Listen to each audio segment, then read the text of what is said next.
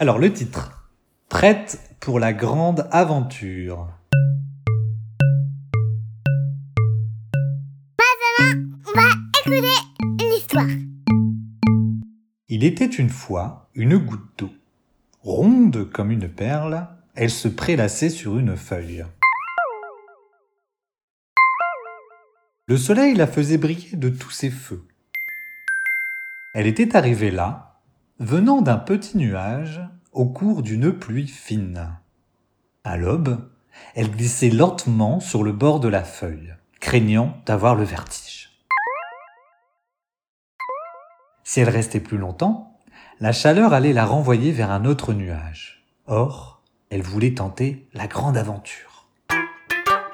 On lui avait raconté qu'elle pouvait faire un très long voyage, à condition d'être patiente, avant de retourner dans le ciel, d'où elle retomberait sur terre et pourrait recommencer indéfiniment ce périple.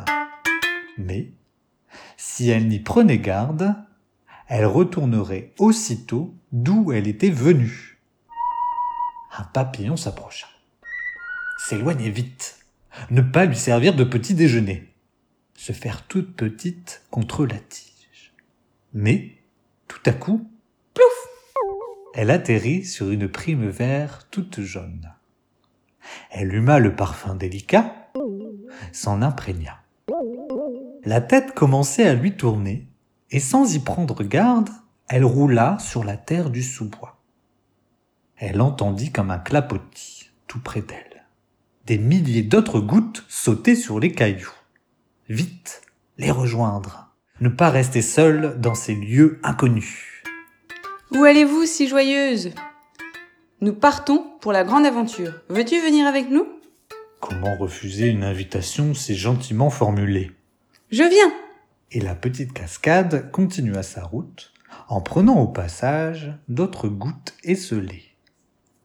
Tout à coup, un grand trou noir. On y va ! Crièrent les premières. Attention ! Baissez les têtes ! Ouvrez grand vos yeux !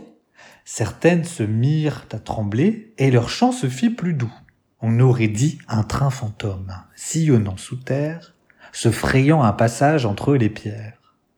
De temps en temps, le convoi dérangeait quelques vers de terre ou autres insectes souterrains. Un petit lérou qui avait creusé son terrier tout près s'enfuit, ne voulant pas être emporté par le convoi.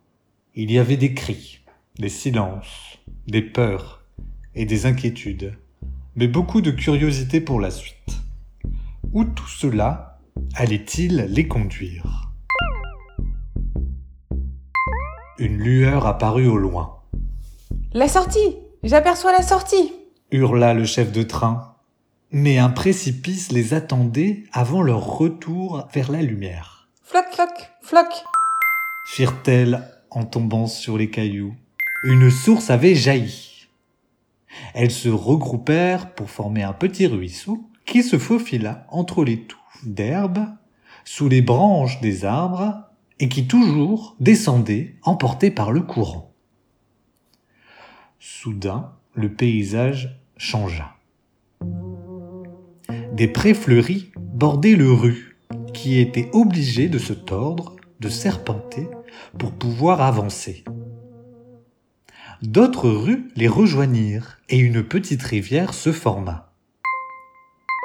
Petite Goutte, complètement stupéfaite par ce voyage, se remplissait les yeux, ouvrait grand ses oreilles et n'osait parler de peur de perdre sa place.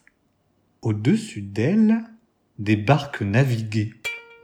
À côté d'elle, des poissons mangeaient, certains essayant de remonter à contre-courant. Sur la rive, des enfants jouaient. De loin en loin, d'autres rivières les rejoignaient.